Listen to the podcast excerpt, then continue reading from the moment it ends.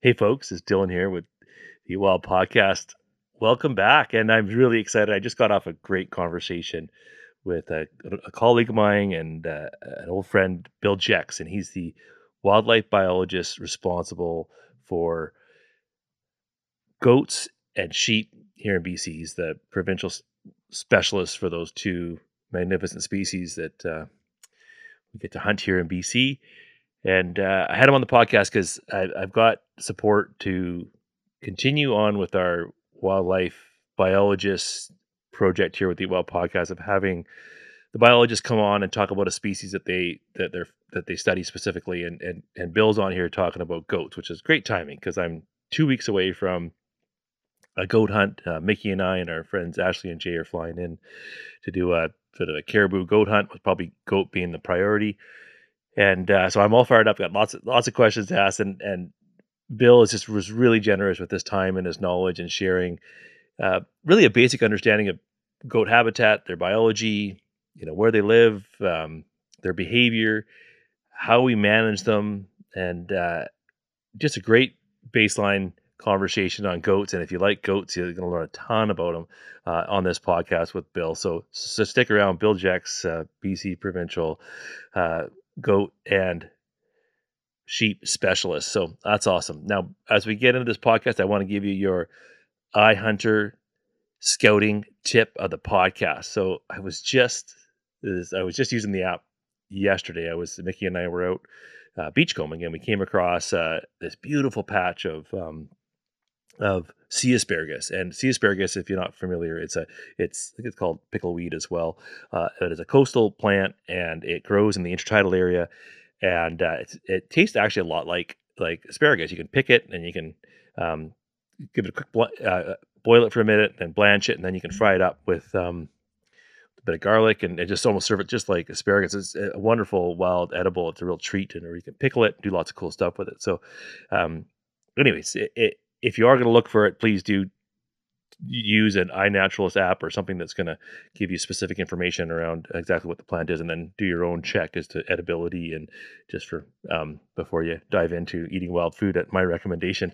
Um, but having said that, um, that the trick was is that we were, you know, bordering a provincial park. Now, of course, you cannot harvest anything in a provincial park. You can't take anything away, and then I was curious as I was like, well, if it's outside the provincial park, then it's crown land and you can you know as long as you're harvesting within ethical measures and not you know leaving lots for the forest and just taking a little bit it's a reasonable practice to uh, take a little bit of of, of this uh, sea asparagus. So um, of course i had the iHunter app on my phone and i was able to pull up the app and i'm able to overlay the provincial park layer in my phone and i can actually see where i am relative to the provincial park boundary.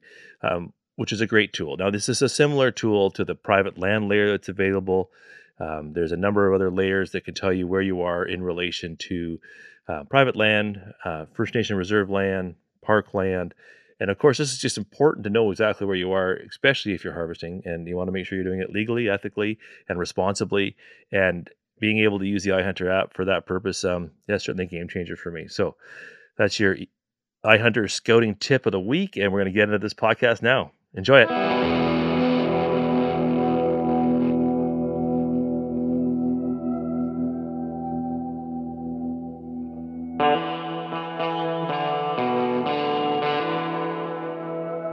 Hey, folks, welcome back to the Wild Podcast. I'm your host, Dylan Eyers, and in this podcast, we want to share mentorship to learn how to hunt, fish, and gather wild food. Our goal is to reduce barriers and create an inclusive and welcoming community for all folks who want to learn how to eat wild. So join us as we share stories, ethics, adventures, and knowledge about a way of life that's rooted in eating wild.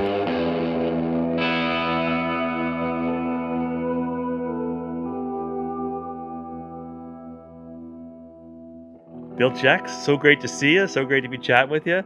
How are you doing where are you? Excellent. I'm sitting in well, a little bit cloudy and overcast Smithers, but you know what? It's we've had a week of rain and there's not one person that I hear complaining about it. So it is a new era. Yeah, really, I can see the sun shining on this on, on your on the yeah. yeah. and on your big smile there. So, well, good to see you. So, so for I haven't. I don't think we've talked for ten years. Yeah. But I, well, maybe I've kind of bugged you once or twice here along the way. But we kind of go way back. We we're like. uh I, I'm actually surprised you're still in government because I remember like you you were pretty like, when I first came into government you're we were all working together in the same shop and uh and I thought that was the coolest part about the, the merger we had at the time because we got to work with all the wildlife biologists so and as a fanatic hunter I was like wow I get access to all these guys that really know their stuff and, and about wildlife so uh, yeah it was great uh, getting to know you back in the early days of Lower Mainland and uh, what's your job now where, where do you do and where where did you go the last time we hung out we were you were working in the lower mainland and and uh, you had a portfolio of biology work there maybe you can tell us a little bit about your career journey and we'll start with that Sure, sure. Well, yeah, we started together in Lower Mainland region, right? Like working in the Surrey office, you were there, and then in North Van and Squamish, and you were all over the place. But um, I was pretty much in Surrey for the for the most part.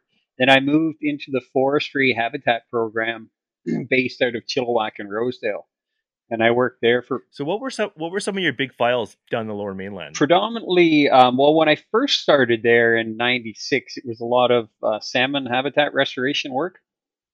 Um, but i'd always you know had the goal of getting into wildlife. So kind of worked into the forestry habitat which was a lot more wildlife uh, oriented at that point. And stayed there for a decade which was excellent a lot of mountain goat work uh, in the lower mainland and and working with other folks like Daryl Reynolds, who's still down there on the on the coast working away, and um, you know Steve Gordon and Steve Rachetta and Greg George and the others, um, Jim Roberts. So uh, I moved to Smithers in 2007 and took a wildlife biologist based position at that point, and then kind of started taking on more mountain goat and wild sheep files. So originally you know, there's a group of four of us. There was a couple retirements, and there was two of us kind of managing 18 big game species in one region. So you tend to sort of carve off pieces and work on them, and then kind of come back together. And uh, I took the mountain ungulate files, the sheep and goat stuff, and really got excited about that. Um, it was something that had always interested me. But I, and you know, lower mainland, we had mountain goats, but we didn't have wild sheep per se in region two. So it was great to be able to start to get involved with more wild sheep work. And that progressed into me being the first provincial wild sheep and mountain goat specialist in BC. We were able to generate enough momentum and create enough of a business case to say that, hey, there's a need here um, for some dedicated resourcing. So it, it worked out quite well.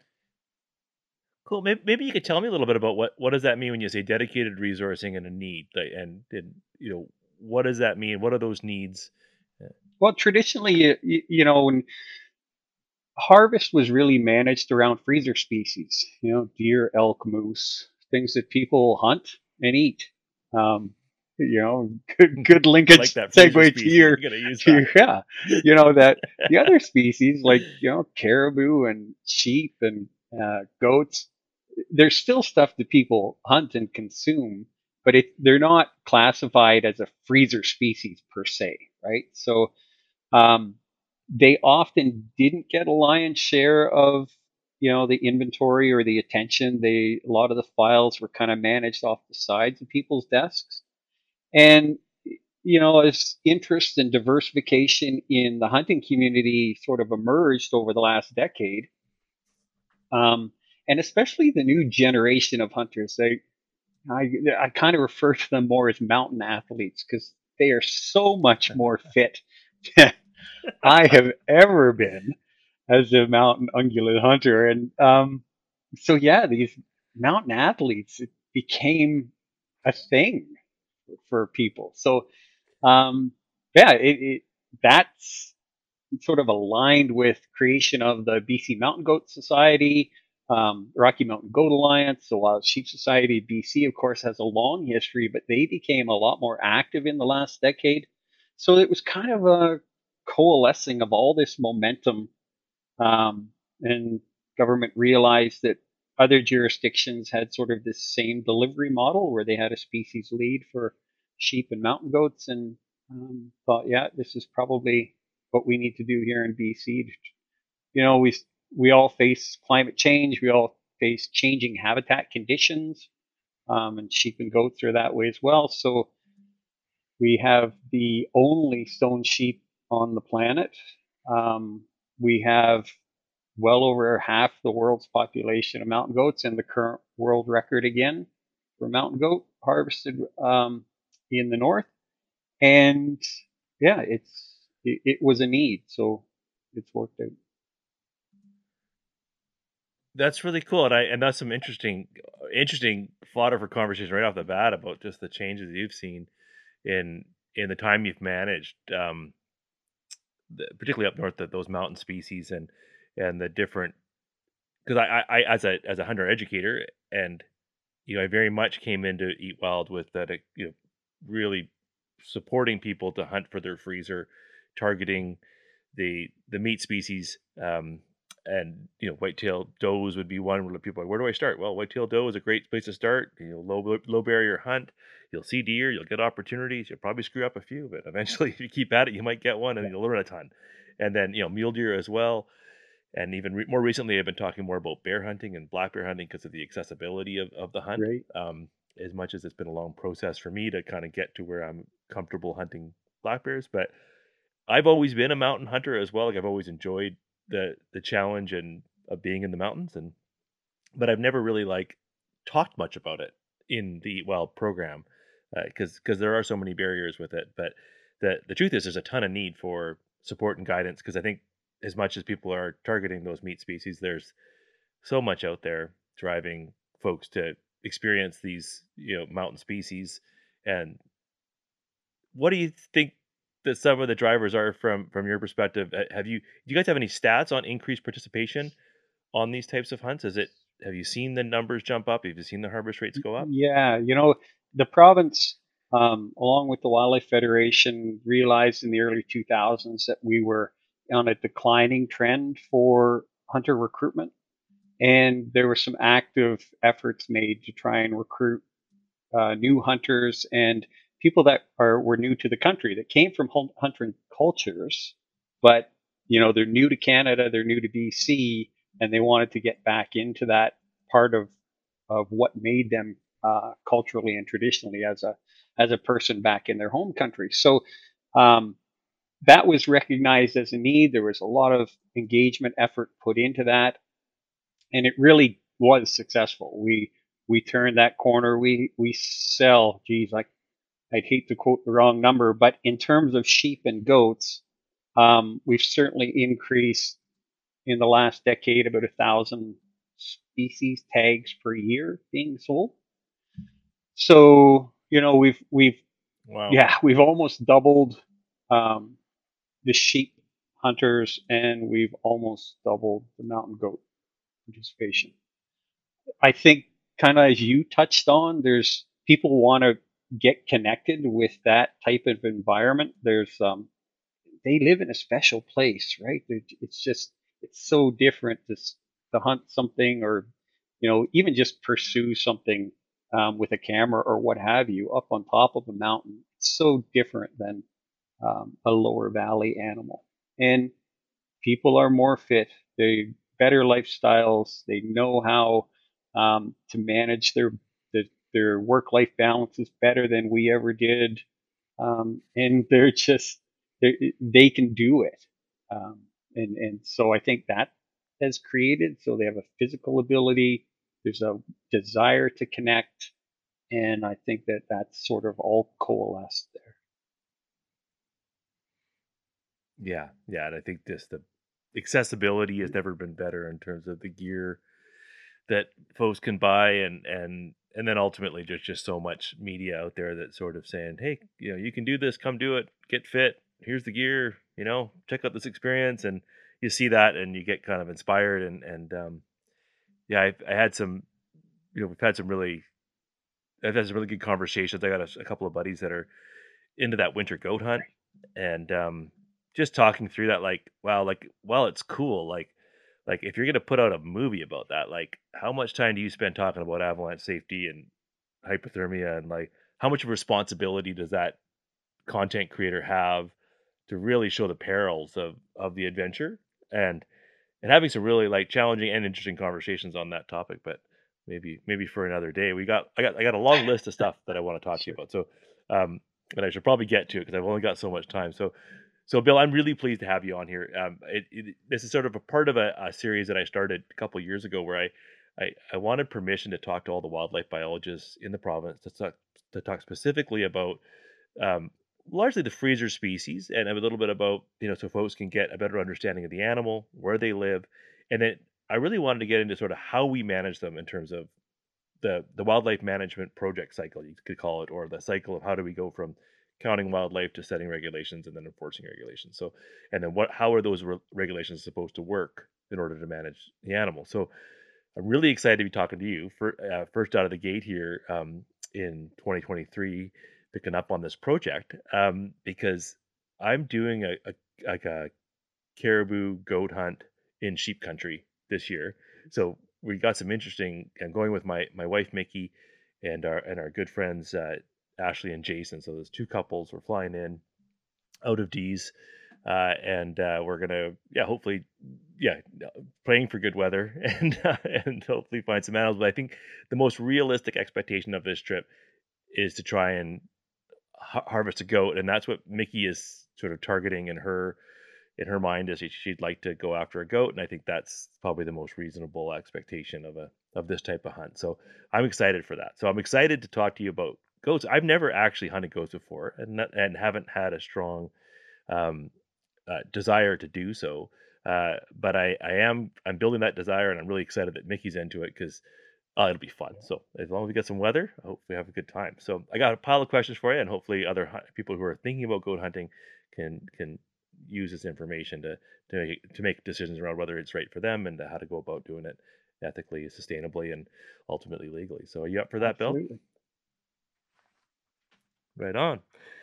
Okay, so being the provincial specialist for for goats, um, all I really want to do is talk to you about sheep.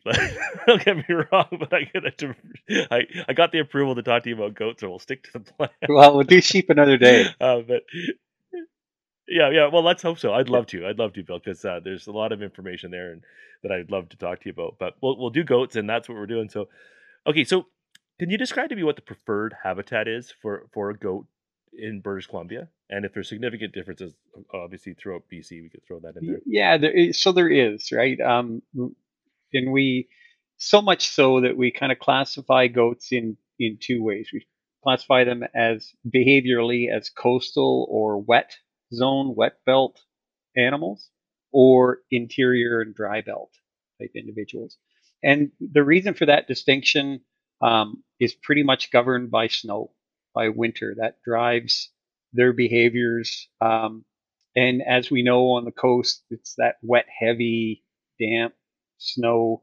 You get the same sort of thing in that wet belt in the interior in region four and eight, um, where that band of, of heavy, heavy, wet snow hits the ground. And then as you move east from both of those environments, so you're heading east from the coast and east from that interior wet belt or further north, the snow conditions change. They become a lot drier. You get into those powder types, and that changes goat behavior. So, if you're looking at a coastal environment, goats are more apt um, in winter to use forested environments. They want that snow shedding capability um, that, that the canopy offers them. In the interior, though, they're going to make more use of that windswept alpine environment in the winter. So, um, and that's because the wind blows that snow away. It's it's easier to move. So two things that drive mountain goats really is snow and terrain. And so that's the second part of the answer to your question. Um, escape terrain is a is a huge driver on where goats will be kind of year round. Um, you know, nannies will kid on escape terrain, and that same escape terrain will kind of be the anchor for where they spend the rest of their year. Billies, they move about more, and, and especially if you're a young billy, you're going to look for opportunities during the rut, um, and you're going to move a little wider uh, in terms of geography, but still it's anchored in that escape terrain.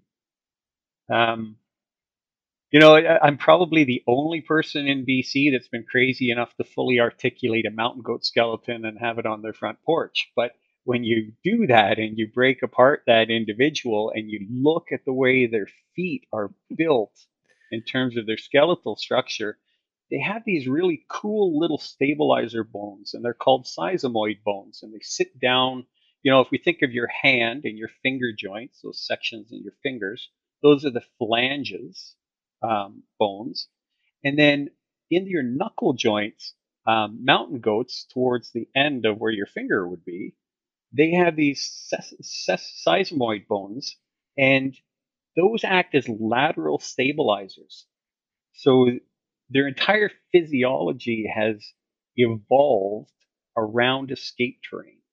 So, number one thing when you're looking for goats is try to look for escape terrain for sure. That's going to drive where they are. Okay, so maybe you could break down what what does escape terrain look Uh, like for a goat? It's ugly. it's ugly. If you you know, yeah, I mean, I'm I'm exaggerating a little bit there, having fun, but um, you know, we have it can be sheer walls, it can be mountain um, bluff complexes, it can be hoodoos, it can be canyons, anywhere where you have that that underlying rock structure that's steep and rugged, um, and makes it a bad place for critters like wolves and um, grizzly bears or black bears to get up on and chase you down. Goats are not sprinters or athletes, right? In terms of running game, they're climbers. So they uh, they want that terrain where they don't have to run too far, um, but they can evade those um, predators simply by getting onto that steep ground. How far away is there? Like I, I've heard somewhere that like a, a sheep won't be any more than sixty meters from a piece of escape terrain uh, at any one time when it's grazing or hanging out. Um, is there a rule of thumb for for goats as to how close they hold that escape terrain? Yeah, I, you know, hundred meters or so is sort of pushing it for them. Um, it, it's dependent on their perception of predation risk.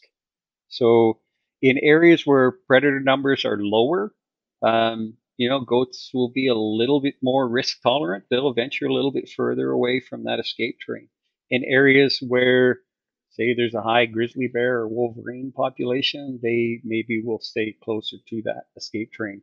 But we're not talking, you know, several hundreds of meters generally. We're talking only 100 meters or so from that from that escape terrain on most days. There's exceptions seasonally, especially. So um, the drive for I- I- minerals can take them further away from those escape terrain areas, sometimes kilometers. So they accept huge risk when they leave those safety of those escape terrains to go after those mineral sources. Maybe you can tell me a little bit about how they access minerals. Yeah, it's in the so there's a lot What does that of like? natural, um, especially in the interior, mineral licks. There's wet licks and dry licks. They tend to be um, have salt or calcium based deposits, and they simply go and eat dirt. Um, they, you know, when you if you walk around those areas, you'll see that the pellets that they leave behind kind of look like little solid balls of concrete because they ingest so much dirt. Mountain goats, you know, nannies really need that um, salt and that nu- that mineral uptake in about mid June. The reason for that, the kids have been nursing since the end of May, and they are in a bit of a deficiency in terms of nutrition. But they've also switched to some new green growth, and and that requires a bit of a different um, internal gut microchemistry. So they need those minerals as well. Billies tend to um, attend those mineral licks later in the summer, so July sort of timing, right? Um, yeah, that's when you'll find that's when you'll find those there. On the coast, licks are rare, much more rare than in the interior. Um, I remember one time flying in the Big Silver area, and I saw this avalanche chute, and there were a couple goats out on it, and there was this huge um, hole in this granite face. And what we end up with on the coast sometimes is you'll get these basalt columns or these calcium based columns of mineral that will form inside these big granite slopes and goats will target on those uh, so i went back and i hiked up to that and it was really incredible to see that goats had actually licked into solid rock the depth of a couple feet. Um, and, and you think how many millennia of you know generations attending that site to do that to actually dissolve and lick away hard rock is incredible. So it is a driver for them for sure it's wild when you we've done a lot of river trips in the last number of years like paddling down rivers and um it, you know there's these spots right along the river where i guess there's some emergence of minerals and, and it's just you go it's like it's so interesting because you go hang out down and you see tracks from every species and all the predators and all the ungulates and it just uh, and you find balls of hair and goat hair and sheep hair and moose hides and moose sheds and yeah it's just bones of all kinds of animals laying there from the wolf when the wolves got lucky like it's such a cool little spot to just hang out and probably a good idea just to sit there for a few days and see what happens it's but, amazing eh how that draw yeah and you're able to see that. I saw um, a nanny with a newborn kid one time right on the shore of Harrison Lake, um, you know, kilometers from the nearest escape terrain. But she was feeding on aquatic vegetation that had washed up. So, you know, there's your, she probably didn't have a soil based mineral lick in her home range. And she had learned from, you know, her mother and the mother before that you can go to the lake and find these, these um, drifted uh, aquatic vegetation, and that can uplift your your mineral content. So they get creative in the types of minerals they find, but it's it's amazing how they find them. That's cool. Well, so one of the things I was wondering about, like when you watch observe goats on the mountains, like they they do ty- typically just live on these rock shelves, like these little green patches amongst the cliff bands, and they live there, and, they, and they're feeding there kind of constantly in one little spot. It always kind of amazes me that and, and if they don't go very far from these spots, what, what is it? What are they primarily eating? And how can it be they can eat so much in the same spot they sleep and everything else? Well, you know they, yeah. So seasonally, they in the spring, um, shrubs, emerging shrubs, those buds when they start to swell, they're really high in vitamins. So they'll target shrubs in the spring and they'll nip those buds off. Um, certainly the new emerging leaves, again, high in vitamins, especially vitamin C. Um, Douglas fir, those new emergent uh, little fronds that form, those are high in vitamin C as well. So they'll nip all those off. Uh, then they they use grass and sedges quite a bit. Um, in as they transition to winter, you know, winter's not a uh, a time of plenty for mountain goats. They they're sort of on a on a daily diminishing return. So they hope they've, they've yeah. stored up enough fat by eating all the good stuff through summer. And in winter, yeah, they can they can be browsing on conifers, um, lichen that's come out of the trees or that's terrestrial on the ground, and um, yeah, some of it even just sort of scraping it off of rocks. Um, pretty incredible what they they basically can ingest and digest the early adopters of the intermittent fasting uh, f- fat seasonal intermittent fasting. Yeah. Yeah cool. So okay you kind of covered up by a couple questions there. So the summer they're eating all that lush stuff that's popping and then in the winter they're just kind of starving and eating lichen if they can find it and whatever else. Um, overall how is the how is the population of goats doing in bc and do we do we have enough information to really know yeah, well, um, we don't have enough information to really know. Uh, as I said, traditionally the investments from government have really gone into those freezer species. It's been the highest demand. Those are the species that are the most accessible. They're front country species, right? Moose, deer, elk, that sort of stuff. Um, and and they hold a high importance to the larger group of consumptive users. So that's where our investments have gone. Um, and you know, so we have traditionally felt that we had, you know, somewhere between 30 and 65,000 goats in BC. But I mean, that's a crazy range, right? You're doubling your lowest estimate to get to what your upper estimate might be. That gives you an idea of sort of the lack of confidence that we had uh, in our data set. It's got a lot better in recent years. And with groups like, um, you know, changing investments. So in government, the way that government's restructured Together for Wildlife, for example, that program has brought new funding that's available to mountain goats and wild sheep biologists that traditionally probably would have been deflected to some of those more conventional freezer species. So that's a good thing. You've got um, groups like Rocky Mountain Goat Alliance that offer funding, um, mostly small dollar seed funding to leverage larger envelopes of dollars, but uh, everything from research to inventory work um, huge supporters of citizen science. And so, from a government perspective, that's science that comes at very little cost to us. Uh, so, if, if it's collected well, it can be great, a great tool.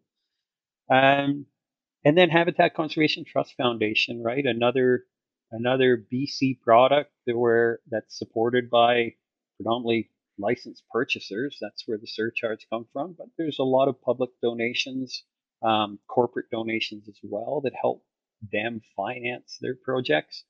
And while they don't specifically um, fund inventory projects, they will fund a project that's broader in scope that includes inventory. And so, um, you know, some of the work that we've done on population closure and movement, seasonal movements of mountain goats, um, microbiome, uh, gut microbiomes, that sort of stuff. Uh, that's all been funded through Habitat Conservation Trust Foundation investments, and those have included inventory work. So we are getting better information than we've had in the past, um, and more more regular information. Um, now we see a project, um, sort of priority mountain goat areas, maybe getting surveyed every seven years or ten years, as opposed to once every twenty years. So uh, it, it, that's a better a better outcome for mountain goats for sure. So how do you survey mountain goats? How do you count? Yeah, well, there you go. It's um traditionally we use uh, what's called a total count survey. So BC um, back in the 90s established a science advisory panel, um, and they developed a set of provincial standards. So we use those provincial standards to guide our inventory work for all our wildlife species, and they're slightly different depending on the species that you're inventorying.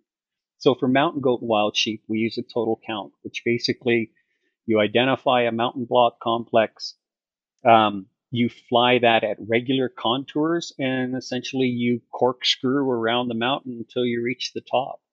Uh, you count the animals that you see. Um, so you have a total minimum count. You know the ones that you saw were there. Um, so you're confident in your in your lowest estimate.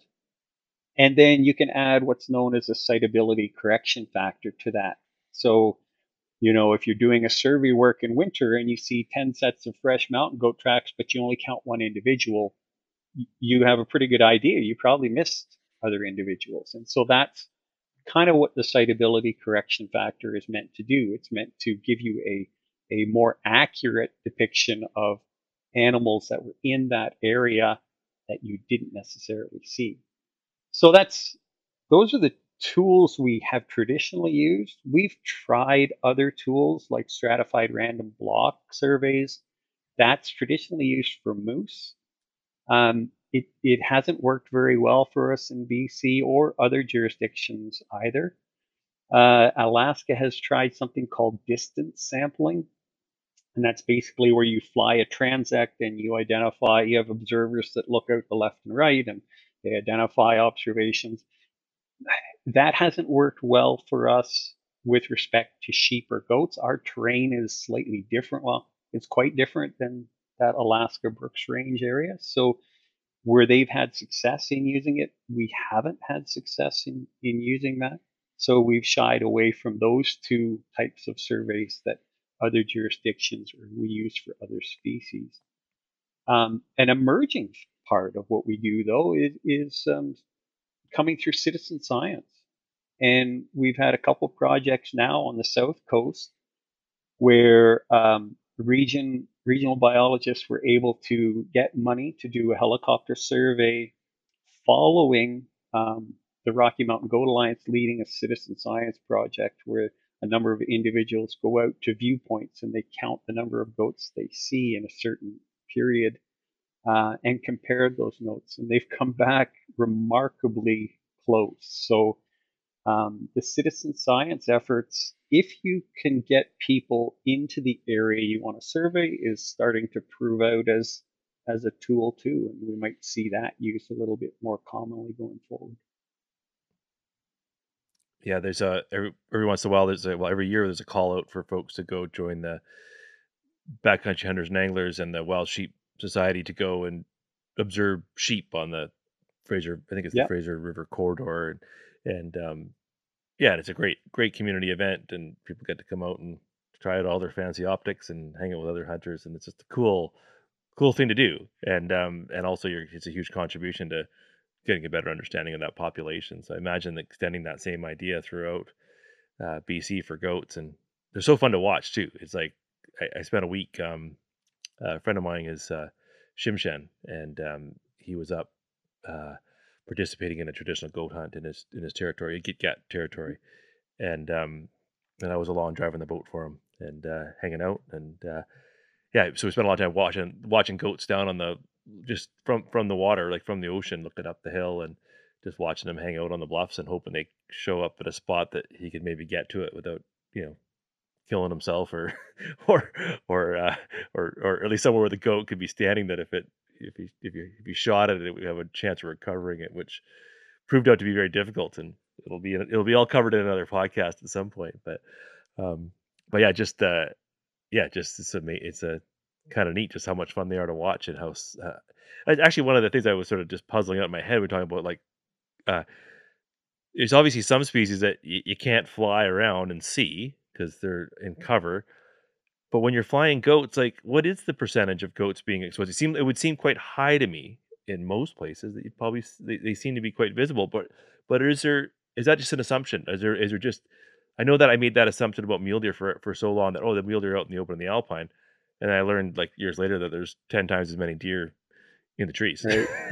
there's just a couple that are standing out in the open that draw your attention and that are fun to hunt. But the ones if you want to if you want to get a mule deer every year, you should be hunting the timber. But uh, it, what's the case with with uh, goats in terms of their preference to be in open areas versus Well, it it boils down to those two behavioral types: the coastal versus interior, and then timing of your survey. So, um, if you're doing an interior mountain goat survey in September, you know you've got white critters in alpine environments. Your sightability is going to be really high. Um, similarly, if you're on the coast in winter, because tracks tip you off to the existence of an individual in that area, your sightability can be really high. In the summer, doing work on the coast is a lot more problematic. You don't have those um, highlights, those things that grab your attention. Oh, there's tracks in this area. I've got to really, you know, there should be a goat here, and then you seek to find it, sort of thing. So, timing constraints and just the geography, whether you're interior or or coastal, um, they influence your ability to see goats for sure.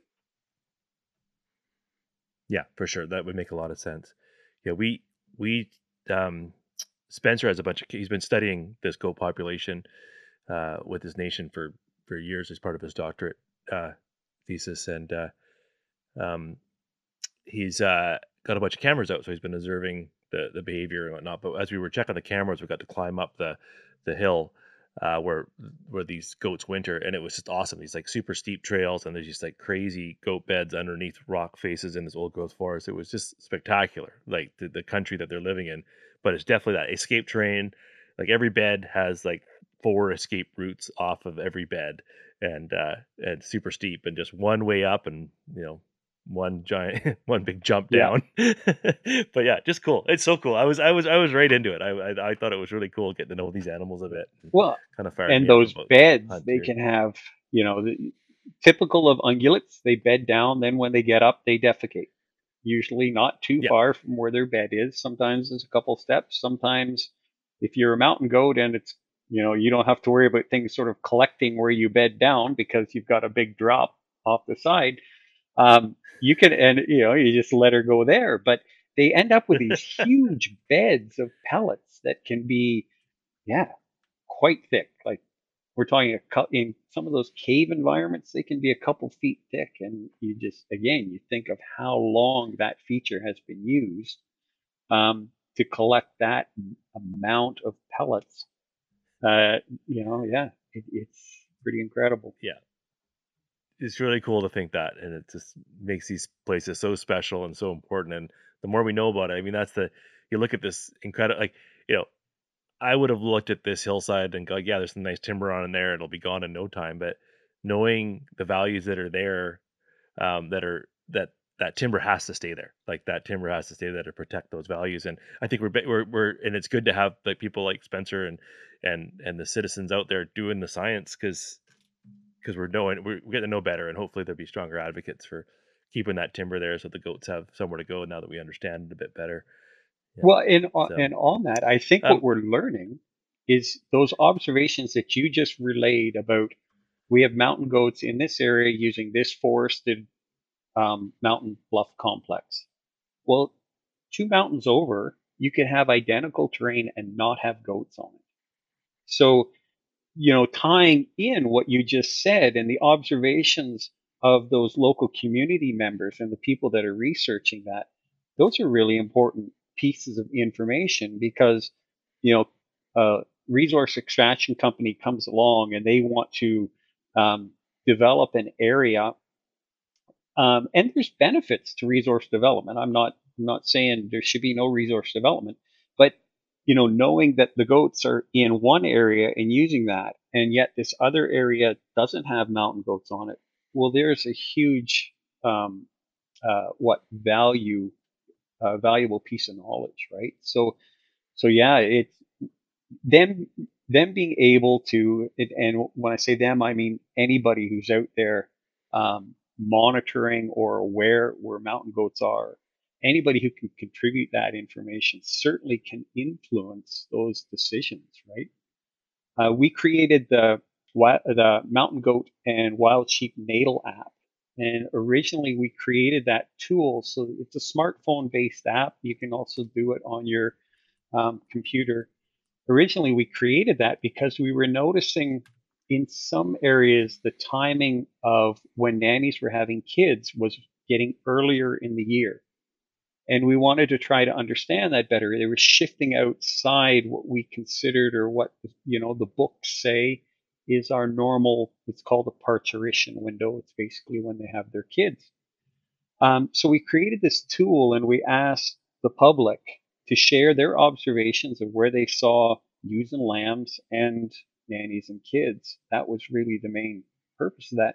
But it's grown beyond that. People are contributing more observations. So now we know that we have, you know, billies that are using one hillside and across the valley there's nannies and kids using a different hillside and um, you know so those sorts of pieces of information anybody can contribute you download the app um, if you go to the ministry's website there's links there just google it but that information is becoming increasingly valuable to regional biologists um, in identifying some of those threats and being able to inform where some of that resource development, you know, maybe can occur with reduced risk and maybe shouldn't occur because of the risk. That's fascinating. That's that's that's awesome to know. I'm glad that's progressing for sure, and uh, I'll include the show uh, in the show notes a, a, link to that that um, that app. I know that um, uh, Conrad Thiessen put me on to a moose app, uh, just a moose moose sighting app, and trying to get that out there. And and um, I've been see a moose cross the road, you just plug it into the app, and it's just a little bit more information that the the biologist responsible for that can look at and build into their decision making. So pretty cool that this that these tools are there, and it's cool that we start using them. And I think that there's an appetite within the hunting community to do everything we can to support any type of wildlife management um, uh, work that's being done and and um, yeah, no, it's exciting. Okay, so thinking a little bit about what I'd like to hit you up on here is what what how do we manage the population what what tools do we use to manage hunting pressure on the population? Well, I mean, we generally, you know, in an ideal situation, we would go out, we would have an inventory, we'd have a rough population estimate for an area, and that might be a at the herd level or subpopulation or metapopulation scales. So herd level being the immediate family unit um, for mountain goats, and subpopulation would be sort of where the the local community comes together. So all it would be several family groups that would share area. Typically, you can define that through rut range. So when you know individuals are traveling from these hillsides to that hillside during the rut, or um, where nannies and kids are coming together uh, to form nursery herds. Um, that's you, you know they're they're getting together with their their cousins and their third cousins and all that sort of stuff, sort of thing. So we can divide that, we can identify that subpopulation. And then a series of subpopulations will genetically, because they share um, those young billies or maybe mature billies are moving from one subpopulation to another. Um, we can identify a metapopulation, that larger population. Um, so that's in an ideal world, we'll have those three scales of information. Hmm. Um, we've had our wildlife manage anybody that hunts in BC knows we have our management units. You know, the region two, there'd be two two to two seven or whatever, and it you know region six is you know six one to six twenty something. Um, so people will be familiar with that those management units is what we plug our population boundaries into and try to identify mm, okay, okay yep. in this management unit we can sustain um, this type of harvest pressure and in another area well maybe the population's not so big or maybe it's quite big well okay so then we can enjoy a bit of a more liberal opportunity there and you see that reflected in whether it's a general open season area or a limited entry hunt area, or maybe an archery only zone. We have that in, in the north as well. And um, so that mm. is kind of how we manage the uh, the hook and bullet part of our uh, populations. We also have two. So with the general open season, right? No, okay. go ahead before we go down that road, let, let's talk a little bit about limited entry versus general open season. I so I live in Region Two, and it's and for the most part, we're like I'm I'm in and around on the on the Sunshine Coast now, and there's a general open season for goats here on the coast, and I think a couple reasons why it's a general open season because when I look up to where those goats are, it's like I I don't think I can get there. Like, yeah. I think it's self-limiting in the sense that, that there's probably not that many people who are capable of going up there, and even if they are capable, the reality of them even you know somehow connecting on a goat is quite right. low. Um, and, and then so, in terms of the the factors that play into whether how much does hunting pressure play into the whether it goes LEH versus general open season? It's a large uh, aspect of that. So accessibility, like you said, that sort of landscape permeability, people being able to access where goats are. Um, but the second consideration uh, is in the context of the metapopulation and subpopulation scales. So in the north, in Skeena region, for example, if you look at MU69 and you look at the LEH zones for mountain goats, uh, it's it's a long alphabet of of LEH zones. Mm-hmm. And they're all connected, they're all quite small. But the reason for that is to distribute that harvest pressure. Uh, you know, we don't want every hunter accessing using the same forestry road or the same hiking trail and harvesting goats from the first population of goats that come from. It wouldn't take very long to no longer have goats in that area. So the second con- secondary consideration, apart from what you identified, um, there about accessibility really is around distributing that harvest in the population just to make sure that we don't over harvest a smaller component of that subpopulation. Cool. So when um, is there now these are compulsory inspected. I, I sorry, that's actually a good thing. What, what's compulsory inspected, and why is it important for goat hunting? So it, sheep and goats are both uh, well, and other species as well, but mountain goats. Uh, there's a requirement if you're successful at harvesting a mountain goat, um, you have to have it inspected, and we that is sometimes done through ministry staff and some portions of the province contractors have been hired just to create more opportunity in terms of time and geography so people aren't having to drive seven hours to get a, a compulsory inspection done um, that requires uh, in the synopsis you'll see the parts that are required for mountain goats is proof of sex and the horns. And it really is important for biologists because it helps us understand the age at which mountain goats are getting harvested in different areas, the proportion of males and females um, that are getting harvested in different areas, and w- in the context of non-resident hunters, so guide outfitter clients, um, where those distributions are happening as well, uh, because uh, resident hunters that are in an LEH zone or a general open season area for mountain goats it, it can make a difference whether they harvest the goat on one side of the mountain versus the other. Because it might move them from one management unit into another management unit or it could move them from one guide outfitter territory to another or one first nations territory to another so the compulsory inspection a key part of that apart from us being able to sample the individual and really understand that individual that was harvested is also to identify the location where that animal was taken. And again, that ties back into those different scales of population management, right? Harvest at the herd level versus subpopulation versus metapopulation level. Critical for goats because they are a low a, reproductive um, species. It's a really cool experience too because they I got a sheep a couple years ago and and got I went to the compulsory inspection on the way down, and we ended up getting an opportunity to spend time with the, with the, the, the professional that does the inspection as well as the wildlife biologist popped in to hang out with us and just like what a cool experience just to get the context of you know a number of other sheep that had been through and and and just the what you know the relationship between this sheep and the other you know the, the sheep of the area. It was just really cool and then just such an opportunity to learn a bunch. So that in itself was a real highlight of our hunt mm-hmm. was doing that inspection and getting to do it nearby where we had had the harvest. So that was awesome. Well and that's a huge yeah. part of you know people don't think of that as citizen science but it is. So you know hunter x has gone out they've harvested an animal from an area they brought that back they've got a suite of data that they're providing government through the compulsory inspection effort but you'll notice with the sh- with your ram that you would have had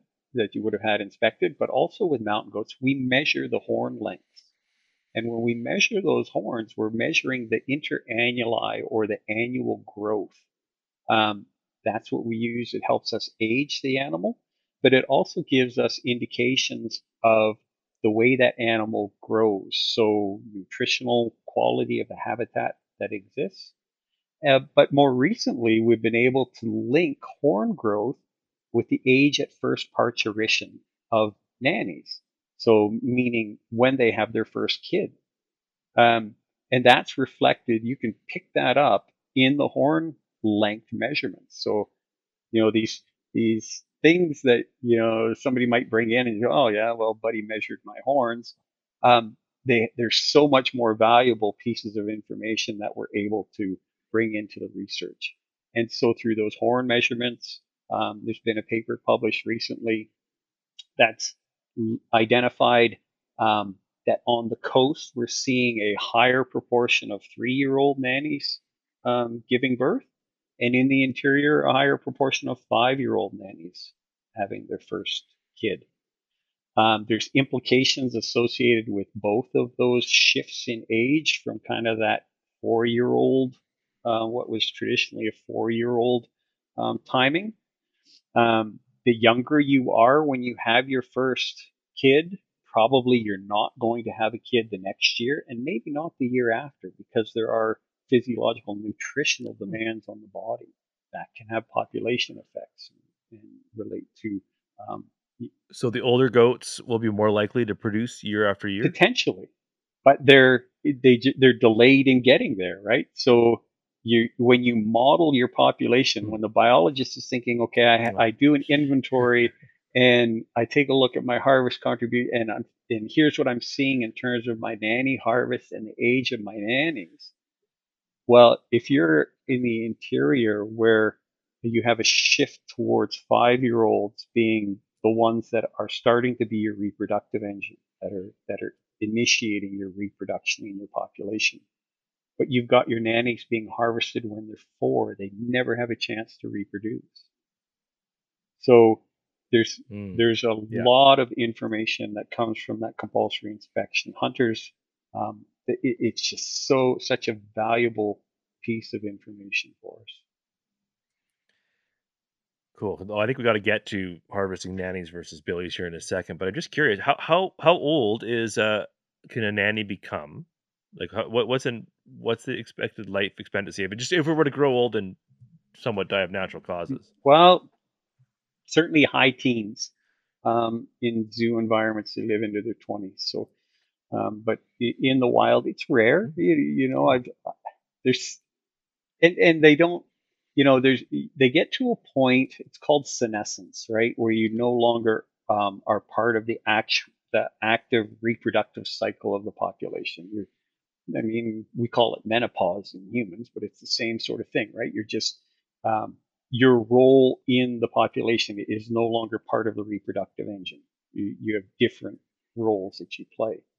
So we see that happen in wildlife, and we see um, some of those nannies getting quite old, even though they're still not reproducing, um, because they don't really have the the nutritional fitness to do that. Um, but yeah, it, it's it's pretty cool. They can get pretty old. So, but they're still knowledge keepers, probably and still sharing the information. and, Exactly. like, it'd be so interesting. Yeah. How about Billy's? Is there is there no notable difference between how old they can? get? Yeah, I mean they they they are a little bit more um, what prone to to more aggressive conflict, right? So and and they do Yeah. more travel. Certainly, those billies that were recruiting into the rut forum, those um, you know those, those late teen. I don't. It's maybe not a way to describe it, but anyways, the five and six year old billies that are really starting to assert themselves and and want to become the billy in that area that's responsible for the the breeding um, they move further. They expose themselves more to more accidental death to predation to that sort of stuff. So um, we do see that group kind of getting hit a little bit by those natural sort of um, losses. But billies can can be effective through their 12 or 14 years old. Um, 14 starting to get a little bit old for a Billy in BC, but still they, I, I'm sure they're there, and I've seen some pretty old horns that lead me to think that they were 14. But um, you know, they- get pretty. If you- if you've seen goat horns on an old goat, those annuli are really close together, um, and and it can be pretty tough. I think I had goat sausage from a 16 year old goat Oh, this year. nice. So and they're pretty Yeah. good. I was surprised. There you go. I don't know if you can do much else with it, but but no, it was, it was it was amazing. I was surprised, and I mean, also surprised that it was a 16 year old animal that was somehow survived out there until it, yeah, Yeah. got, got someone. Yeah, a friend of mine had a successful hunt. Um, so there's um, okay, so if you get if you go over you, you go over the counter, you buy your goat tag, you go to region two or somewhere where there's an open goat season. You, is there any regulation that we have to be aware of beyond that? What's the next regulation? As I'm going up the mountain, am I walk me through what I what I should be, what the regulations would guide me to for a for a legal and ethical kill? So first and foremost, um, there's a the regulation around nanny harvest. Uh, mountain goats are tough to tell apart to sex at distance. They look very similar. Um, there are a bunch of tools online. Certainly, Rocky Mountain Goat Alliance uh, has has tools available online to help people identify a billy versus a nanny. But in BC, we brought in a regulation uh, focused at protecting nannies. So it is illegal to harvest a nanny that's accompanied by a kid or that's in a group that contains kids. And that's the, you know, in terms of importance, that's one of the most important things for hunters and new hunters to recognize. If you see a group of goats and there's kids there, then nannies are off limits. You, you're, you're not allowed to do that. Um, that's the number one. The second would be if you successfully harvest an animal that you're fully, you're bringing out your meat. Uh, meat utilization is certainly one of the things that the conservation officers are looking for when you're coming down a mountain, that your pack is full.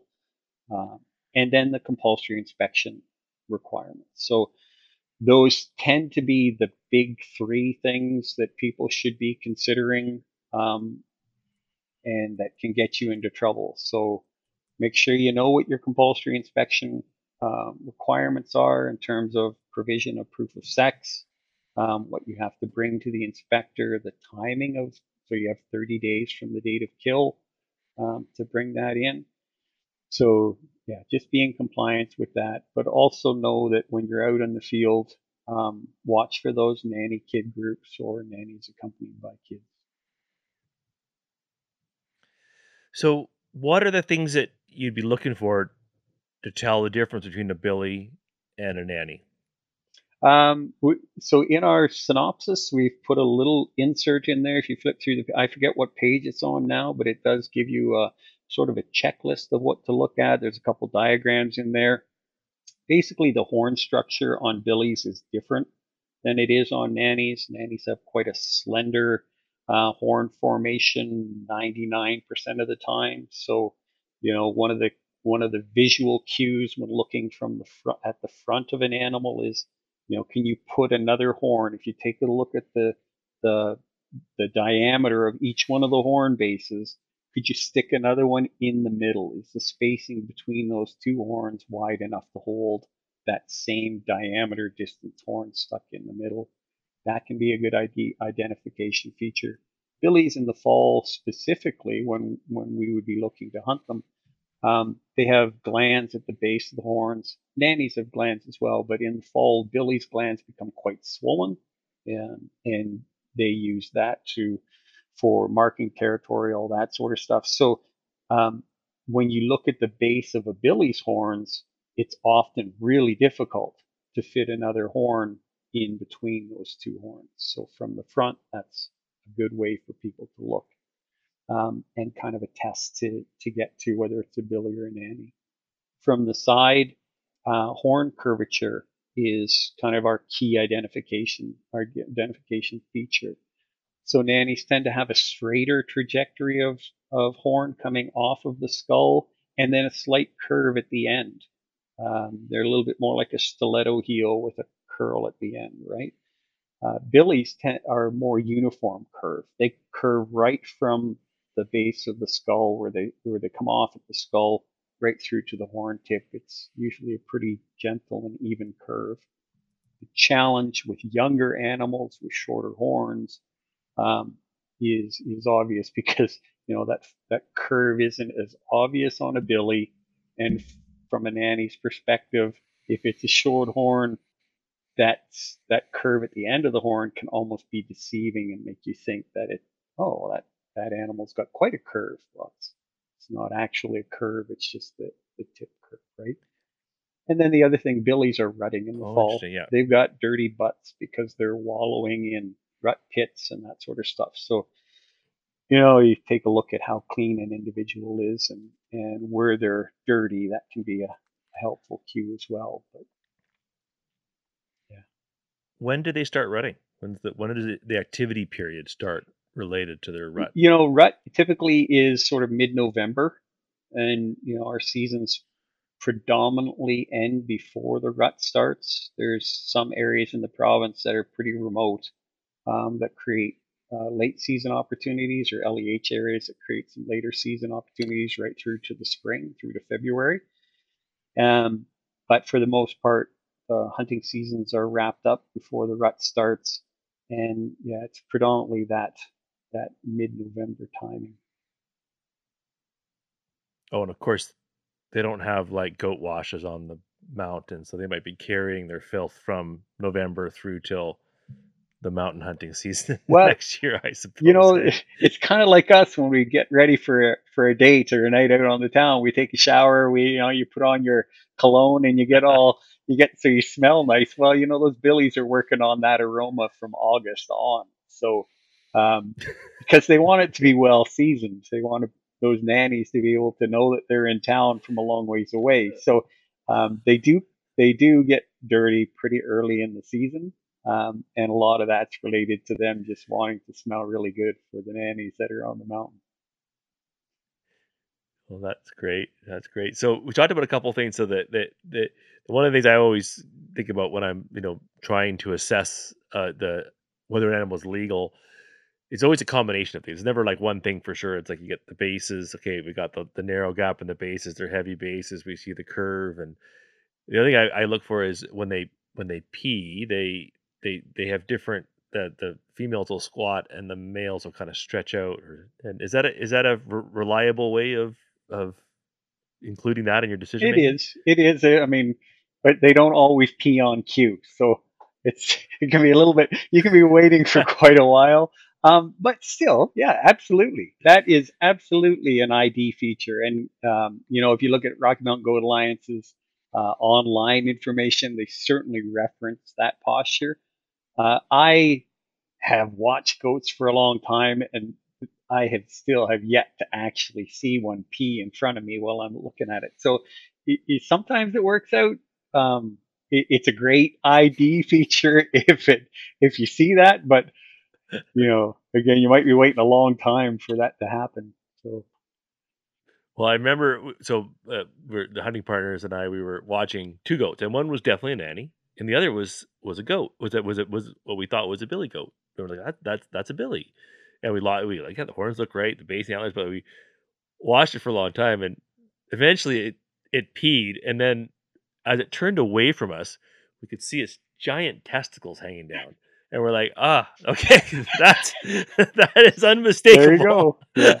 we're like, okay, okay, we, yes, that is a shooter. Go for The it. irrefutable But, ID uh, feature. Yes. yeah, so, yeah, that's another one. So combining all those Yeah. things, um, you can get a pretty good ID. The other one, of course, is just you know it's actually quite rare. I think. I mean, at least in my experience, seeing seeing like nannies and billies don't typically hang out with a bunch of nannies, um, and unless it's the, the rut time. So hopefully, find them out there solo as another contributor. Yeah. But I mean, and you can see them Um, on a larger mountain complex, but they'll be off on their own. They t- they tend not to be immersed in the group of nannies and kids in that large. Like you know, the Billy will be more solitary. Maybe himself and a buddy will be up at the highest point or the most rugged, gnarly piece of ground, and they'll kind of survey their land from there. So it's it's not that they're totally. but never there's no reason why. there, but Yeah.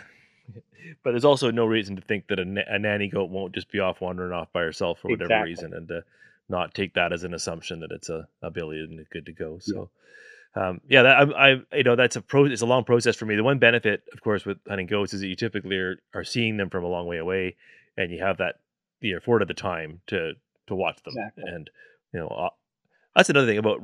There's two things I want to ask you before I let you go. One is about shooting old goats and and why there's a lot of talk about that, and the other one is is, is making decision making on recovery. Uh, I know that when we've looked at goats and and on hunts I've been on, it's a we we end up waiting a long time for the goat to move somewhere that uh, that was re- we could recover it.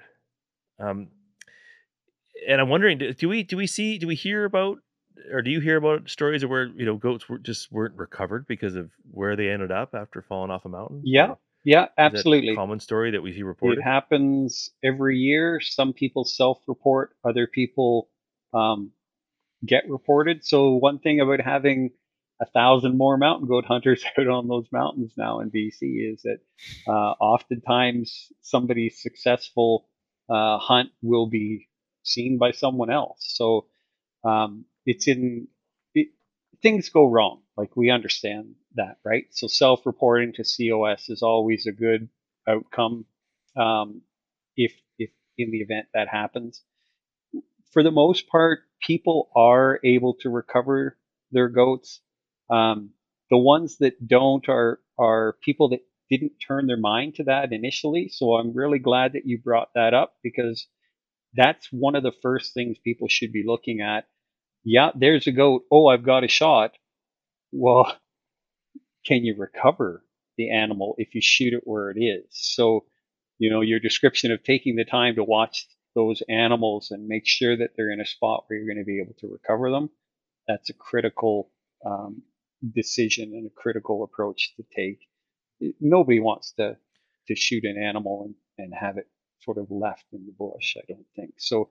Mistakes happen, but you know, if people follow the advice you just gave about making sure they're going to be able to recover, I think that's that's a good thing. Sometimes they they do tumble and they get recovered, but they're just not in very good shape. Um, so yeah, it is kind of two scales of that. Can I recover that animal? Um, really, it's can you recover that animal in the condition that you're going to want to be able to to eat it and make the most use of it, right? So. I mean, yeah, and yeah, and I feel like everybody wants. I mean, I, I for one want to have a goat hide in our home, um, and I, you know, I, I would love to have horns in our house just to look at and learn from, and and so I, I would like to be able to utilize the whole animal, um, obviously, and then eating it would be, you know, pre-tenderized sounds okay to me, but, um, well, and there you uh, go. but yeah, it's a, So it, you just like people say, oh, trophy hunters, you know, goats and sheep, you're just trophy hunters. But if you think about it, the hunter, the guy who, the person, not guy, because we are seeing quite an upswing in in um, lady mountain hunters, which is awesome.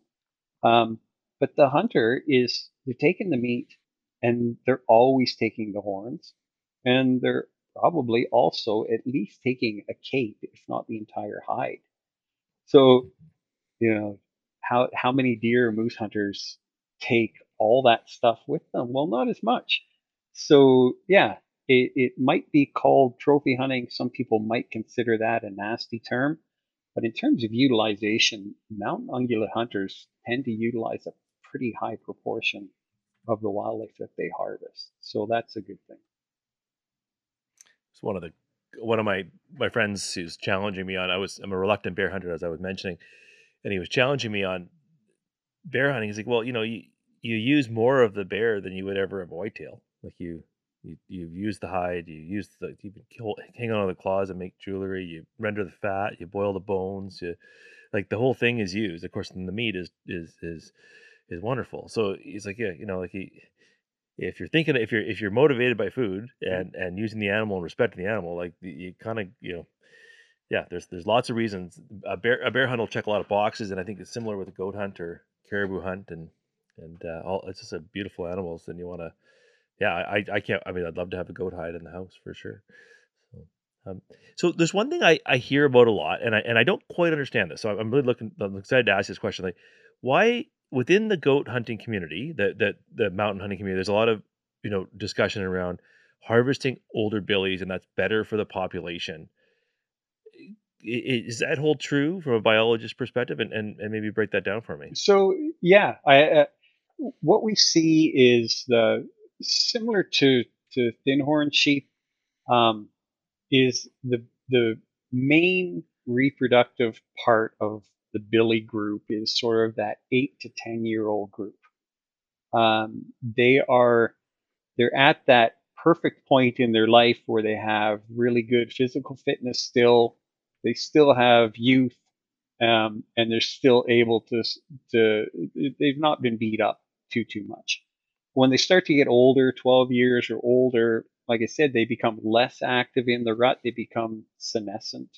Um, so if your harvest is in that group of animals, uh, they are, as as we kind of touched on earlier, kind of the knowledge holders in the population, but they've shared that knowledge throughout the year with all the other individuals in their group and that they've had interaction with. So in terms of population effect, those older billies, harvesting them will have the least amount of effect on both sort of the reproduction engine, but also kind of the the the main sort of um, social uh, hierarchy in the group as well. Hmm, Okay. Yeah, that that made I I I actually impressed how old they are. I mean, I don't in the sheep population. I you know, I know that. I mean, I, I've done ten years of sheep hunting, and and I think I've I probably shot the oldest ram that I saw in ten years, and so I don't know, like for my unless I'm not looking in the right spots, but how what's what when when does uh um, I, I didn't get the word right. When does a sheep reach senescence? Is that, is that, the- is right? Yeah, yeah. So um, a little bit later for sure. Um, than than sort of that um, seven year old timeline, which is so I, I guess you know not to confuse things, but big horns versus thin horns. So big horns they, they tend to start rutting a little bit earlier in life. Thin horns a little bit later, kind of similar to mountain goats. They're in that sort of seven to nine year old timeline where the main part of their activity in the rut happens. Um, I've seen sheep harvested that are 16, 17 years old that, uh, um, and they're very unlikely that they're involved in actively in the rut at that point. But what we do see in some of those older rams um, is a single ewe will favor them. They will develop these long-term um, annual relationships where they'll have one or two ewes that they will service in a year. But after 12, they tend to be a lot less active in the rut. Okay. Cool. That's exciting.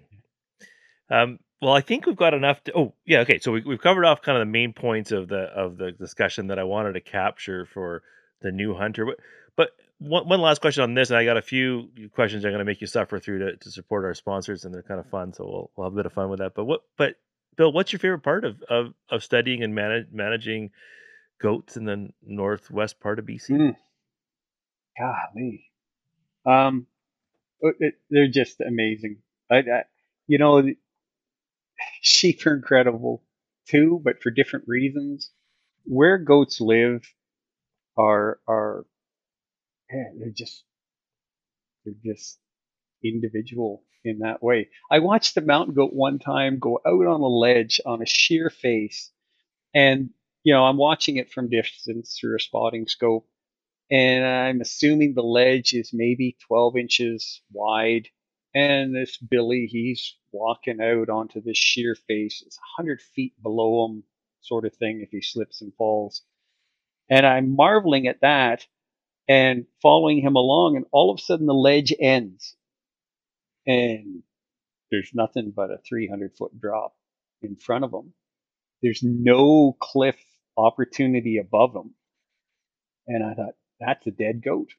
Like, what are you going to do now?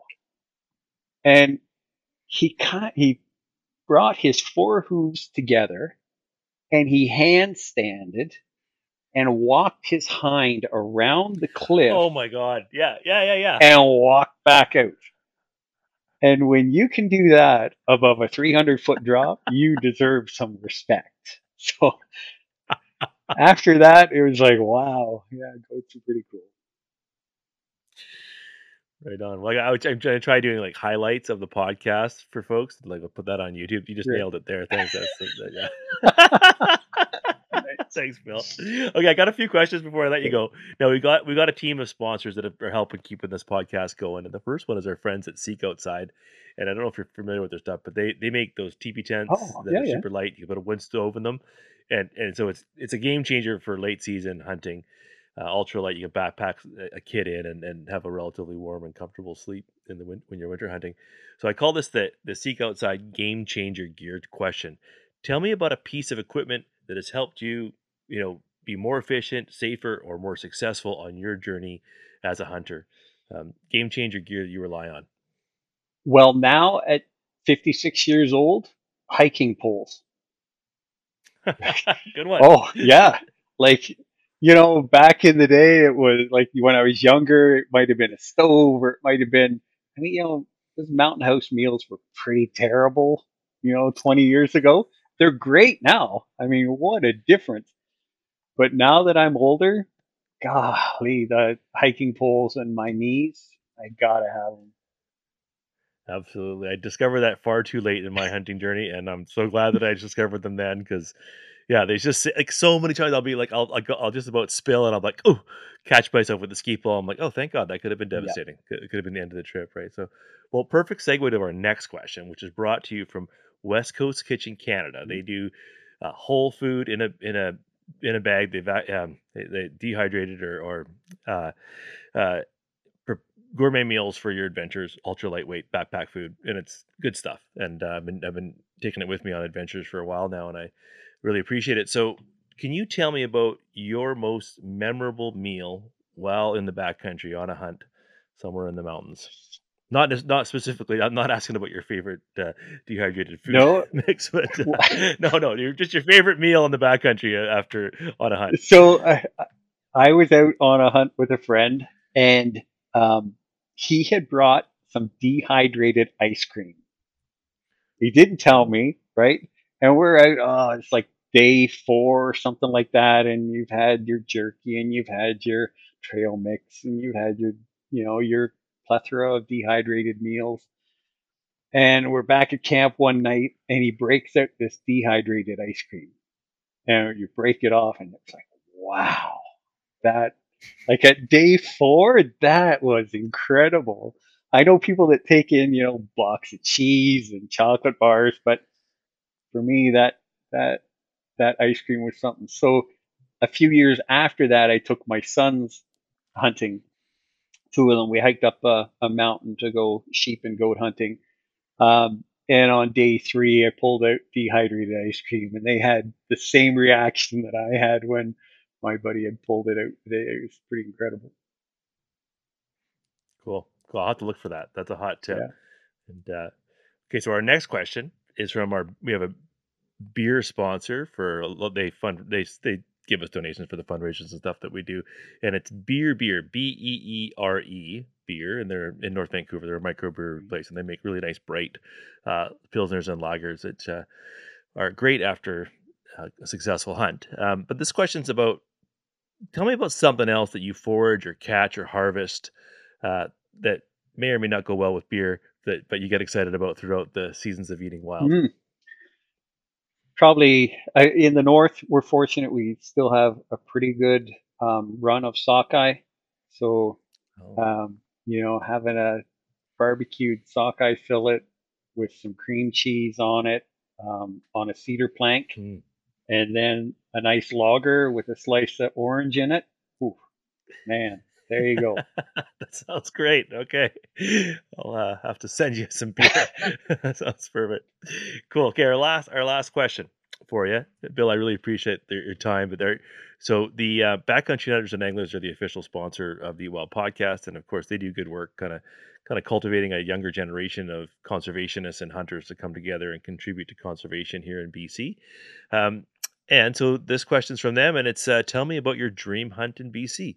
Uh, where would you want to go? How would you want to access the hunt? How would you want to how would you want to hunt? So if there's still a dream hunt left uh, for you that you haven't already done, what would you Oh, do? well, you know, I now in the position that I'm in now, I I get to see every CI form that comes in for goats and sheep.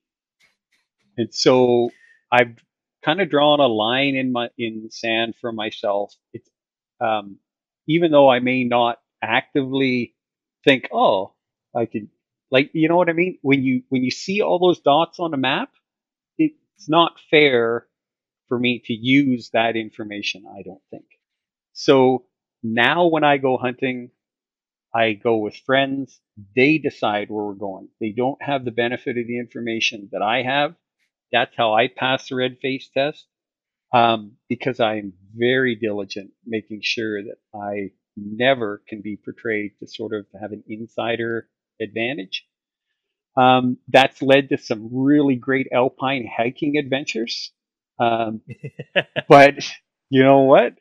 It's a phenomenal place to be, right? Sunrise on a mountaintop, there is no better place to be. So um, I never have a problem with that.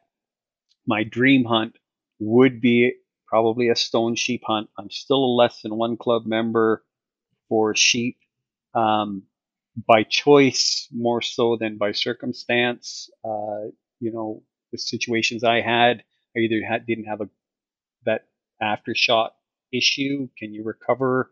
Will it be in a condition you want to recover it in? Um, another one, young ram, legal, but you know, seven year old just above the bridge of the nose. That's not something for me that I wanted to um, do. So, stone sheep hunt somewhere where I'm guilt free. That would be that would be my dream. Maybe I wonder if like the government, that the Yukon government and the BC government could like take let's do an exchange. I mean, like, hey, these guys, you know, they, they, there's got to be a specialist there. You, yeah. They can come down and hunt BC. You can go up north, and it's like it's a be. I think it'd be a fair thing. I think I, I, think everybody would be like, yeah, that makes sense. That's that's one way around this, right? Maybe so, that might be yeah. you continue to do the good work you do, and uh, yeah, for sure. Well, it's such a conundrum. It's an interesting conundrum, and I know that eh, I've had conversations with with Conrad about, um, you know maybe doing a hunt together and he approaches it very similar not in the mountain species we just talked about you know moose hunting and stuff and and yeah interesting enough like just it's a it's a complexity that wildlife biologists have to deal with and they prefer to typically hunt you know maybe outside their their region of study so they just don't feel like they're have, using privileged information i yeah. yeah been exposed to that conversation before which is which it makes a lot of sense to me so. I think it's important. Well this has been a lot of fun. Yeah, yeah i think it's important and i mean you're a professional and and ultimately it's yeah you want to feel good about your hunt and and uh you want to be able to talk about it too you don't want to have people like you know exactly going, hmm. yeah no doubt so Bill, it's really great to see you, and uh, you look really happy. Yeah. And uh, you know, it's great, great to see you so happy and doing so well. And I have seen so much of your stuff lately. You've been really active in the hunting community, sharing your information, helping people better understand uh, annuli and how sheep aging works. And I really appreciate the good work you're you're, you're doing, both for the wildlife, but also uh, for hunter education. Uh, it's been it's been awesome. I'm glad you're able to do that for the community. And um, yeah, if people want to send you a note or uh, get in touch with you, what's the best way to to, to, to reach out to you, or, or, is there a mechanism to do that, or do you just get like ber, like uh, berated with sheep questions as a provincial biologist, and you'd rather just say just not, not, not, go down that? You know, it's all good. It, it, I mean, the inbox gets full. Emails probably the best way, and with government, it's dead simple. It's person's first name, a period, and their last name, and then at gov.bc.ca, right? So really simple sort of email structure for the province. Um, but some of the best interactions that I've had is at, you know, those outdoor shows. So Wild Sheep Societies, conventions, um, down in uh, different venues in the U.S. with Rocky Mountain Goat Alliance or with um, with other groups, um, hunting shows, that sort of thing, where I'm, I, I mean, I'm able to attend some of those for work because I usually do a workshop or something like that there. I attend other ones just personal interest. Um, sometimes people flag me down on the street, but those are the really quality experiences. Um, because it's like our chat with you today. You get to chuckle a bit, and it's not too dry, and and you never know where you know one sentence you in terms of the next, right? So that that's a lot of fun. So people see me in person for sure. That's that's a, an enjoyable experience for sure. Yeah, yeah, for sure. No, it's been a pleasure. I I love about this podcast. I mean, this is like I, I, get to basically hang out with all the provincial biologists, which I I mean, I, I get to kind of come, dream up who I want to talk to, and then just invite them on, and and you know, people seem open to chatting about what they're passionate about, and um, and it's just cool to like, you know, just be able to set aside an hour and talk about something you love doing and talking about. And uh, I, I really appreciated this podcast for that. So I, I love taking your time and, and, talking to you. I'd love to have you back on and talking to sheep. I mean, that would be a dream. And and uh, if we can get the support to do that from our employer, that'd be great. And I think we're probably due. So let's make that happen. Um, last question. I just ordered a book today. Um, my wife was talking about the, about the beast, a color of winter. Chadwick's book. Uh, yeah. Yeah, yeah. So is it relevant uh, to to cons- well, sheep uh, goat conservation these days? It, it is. It is, and um, you know he's done a couple others about Wolverine and um, uh, sort of a round two of that. That's a great book in terms of um, sort of baseline reading, the checklist of the books you need to read for mountain goats. That's definitely, if not the first, the second one on the list in terms of hunters. Um, Steeve Côté and Marco Festa-Bianchet did uh, another book about mountain goats from the Caw Ridge study area. It's a compendium of their multiple years of research. That's sort of a number two Chadwick's book is, I mean, he's such a great writer. Um, he's a storyteller too, so it's it's not dry. It's you'll enjoy that. Cool. That's what well Miki was saying. She was just really moved by the writing in the book, Yeah. and and she wanted me to ask you if it was you know she was moved by the storytelling, but she wasn't sure if she was if it was representative biology of the goat. So she was curious that if I could ask that. So I'm excited to read it. And uh, and, and what was the name of the other book that you mentioned? Number number two. Uh, it's um oh shoot, um, Steeve Côté and Marco Festa-Bianchet wrote it, um, and I. You got me all nervous. I'll be able now. to dig it up from there, and I'll. I'll, I'll include it in the sh- I'll include it in the show notes. I'll dig it up and, and include it in the show notes. But again, again Bill, don't go anywhere. I'll, I'll I'm gonna send you a package of stuff for coming on the podcast, including a package of the West Coast Kitchen, Kitchen dehydrated food Oh, for your next mountain meal and some other good stuff. But just just hang on here, and we'll just say goodbye offline. But anyway, so I'll say bye to the audience now, and thanks again, Bill. Thank you.